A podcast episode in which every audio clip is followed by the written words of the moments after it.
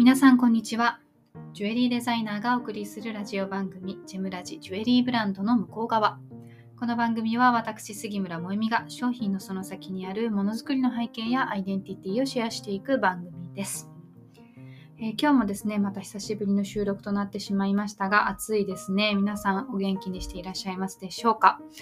えー、前回の配信でですね、あの私妊娠していることが分かりましたということをあのお知らせをさせていただいたので、早速コメントとか、あと特にね、DM などで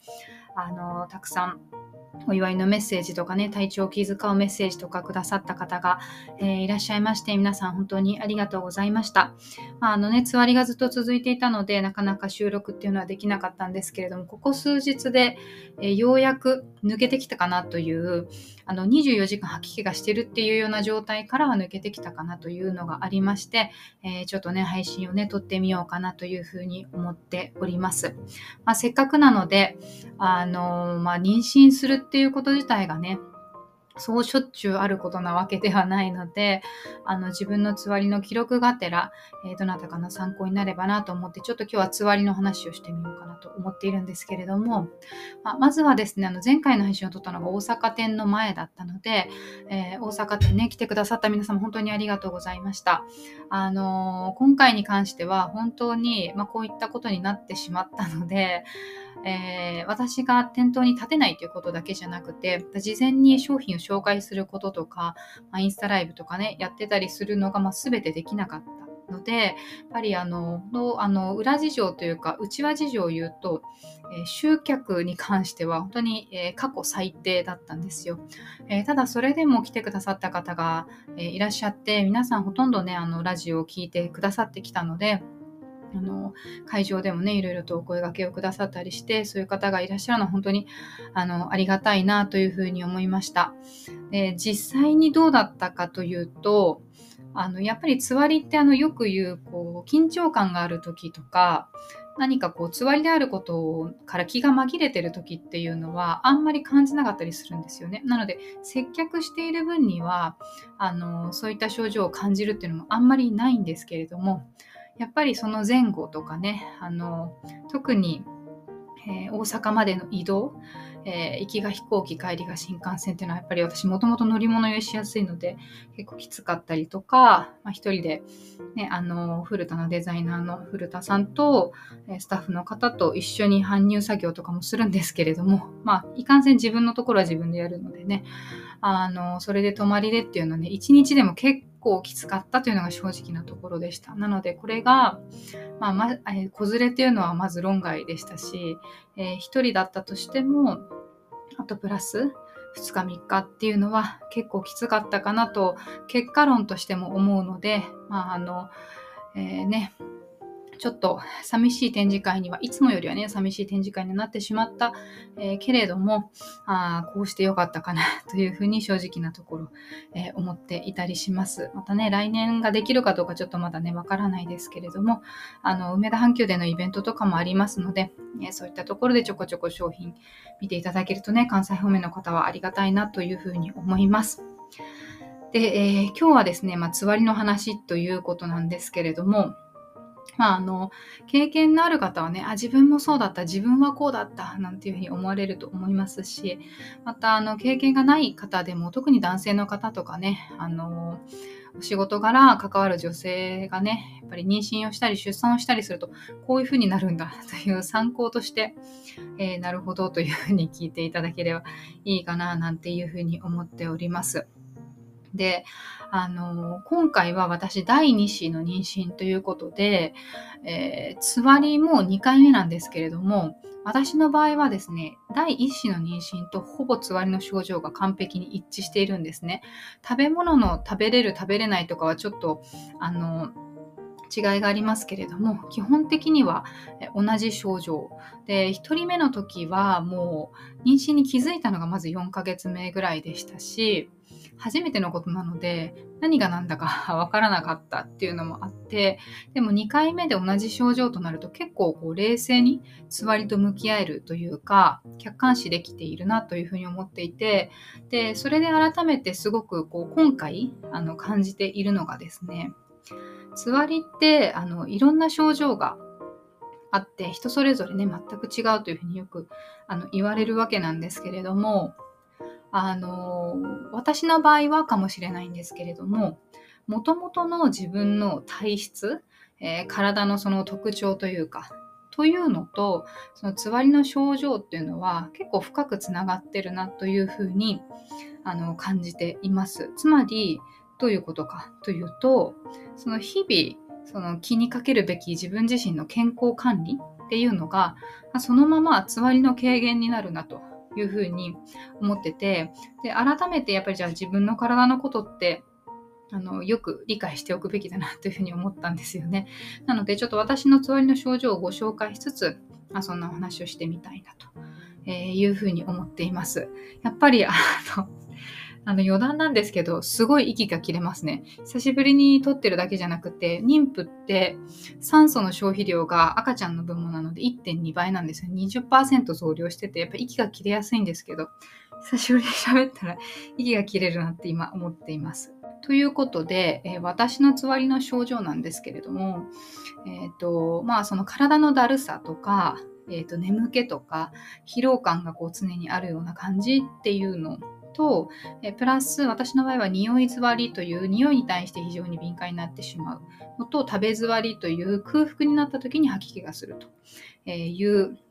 症状が第一の時も今回もあります。でなので常にこう24時間だるさがあってあの常にこうムカムカしているようなあのなんていうのかな胸焼けしているようなちょっと吐きそうなでも実際はまだ吐くまではいかないみたいな感覚があってそれにプラスアルファあのすごくこう苦手な匂いを嗅いでしまった時とかそれは人それぞれ反応する匂いが違うわけなんですけれども私は今回キノコの匂いとかがダメででそういうのに反応してしまった時にうっときたりとかあと、えー、空腹になっている時間帯なので、えー、お昼前とか寝る前とか夕飯前とかいう時間帯とかにより吐き気が強くなったりとか、まあ、そういう症状が、あのー、あるんですね。で、えー、その中でもその24時間気持ち悪いっていう感覚が最近やっと薄れてきて、あのー、第1子の時よりも1ヶ月ぐらい早くつわりがこう症状が和らいできているなという感じがあります。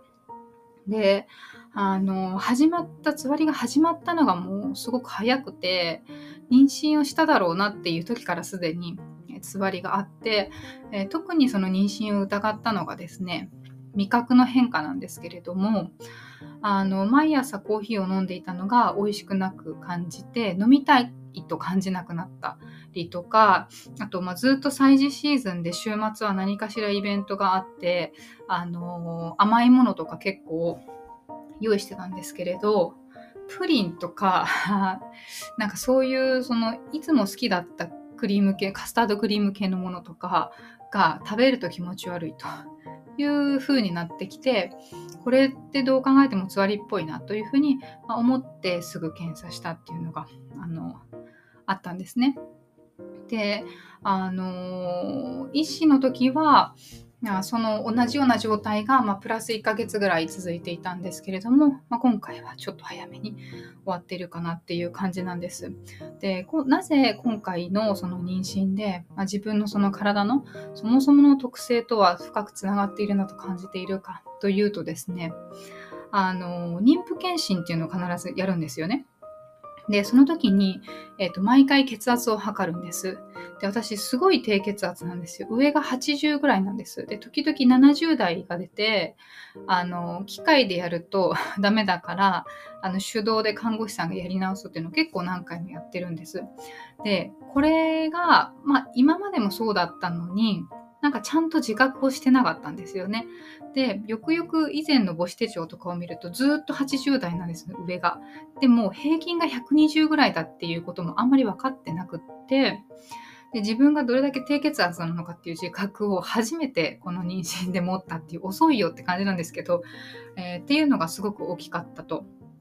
思うんです。で、改めて、あ私低血圧なんだと。看護師さんにもそういうふうによく言われてですね。で思い返してみると今までのその自分の体調不良ってほとんどこの低血圧から来てるなと。いうふうにあの思い当たるんですね。あの私の場合この低血圧とあと胃に来ることが多いのでストレスとかで胃に来るっていうのはあるんですけどそれとは別にあるのは例えば立ちくらみほとんど毎日ありますしあと冷え性だったり肩こりとかあの朝が苦手でそのだるさ疲労感みたいなつわりのせいっていうよりはもともと低血圧なので毎日そんな感じなんですね。要は血の巡りが、えー、悪い状態。ただそれが自分にとっては当たり前すぎてずっとその症状と付き合ってきているからあのだからイコール低血圧なんだっていう自覚をあまり持ってなかったんですけどでもよくよく考えるとその例えば重い荷物を持ってあの出かけるとですねだいたい帰りは帰りの時間帯とかはもう頭痛とか吐き気がしてるんですよ。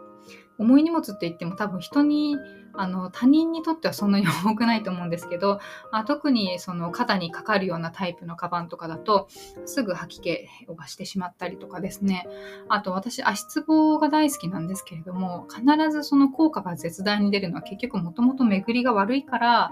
足つぼとかやると 効果が絶大に出るんだななんてことをまあ振り返ってあの思ったりえー、したんですよね。あのー、前回第一子の妊娠の時に、え、っと妊娠が分かった直後にバンコクに出張に行かなければいけなくてですねでバンコク出張の時必ず、まあ、ずっとお世話になっていた方が酵素風呂をやってるので酵素風呂に入るんですけどあのその時は滞在期間の最後ぐらいに酵素風呂に入ったんですけどあのつわりの症状とかそれまでの不調っていうのが一気になくなったんですね。高速風呂に入っただけで。でなんだそれだったらもっと早く来ればよかったって思ったんですけどその体を温めて巡りを良くするだけでつわりの症状が全部なくなるんだってことにすごい感動したんですよ。ただ今思うとそれも結局その私のつわりの症状っていうのが普段のその低血圧によるあの症状にプラスアルファつわりのその吐き気とかが乗っかってるからよりこう強くなってしまっているだけで根本的な体のケアをしてあげれば和らぐんだなっていう結論に最近やっぱり至ったわけなんですよね。というのはそうつわりの症状っていうのはその味覚の変化とかえっていうのは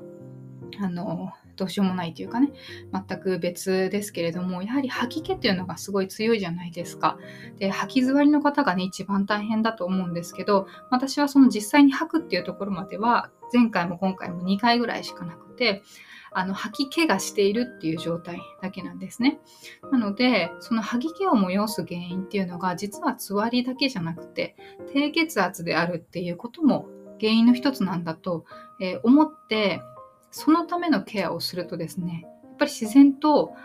つわりから来ているだろう吐き気もあの和らいでいるなというふうにあの思いました。なので結構その自宅にいる間はできる限り、あのマッサージをしたりとか血行がよくやるなるようなことをやったりとかで逆に言うと分かっているけどやっぱりどうしても暑すぎてクーラーを入れたりあの寒くなってしまうような格好をしたりとかってしてると吐き気が強くなるんですよね。えー、なのであのそこを理解したというか自覚ができたっていうあのことがね今回はすごく良かったなというふうに感じています。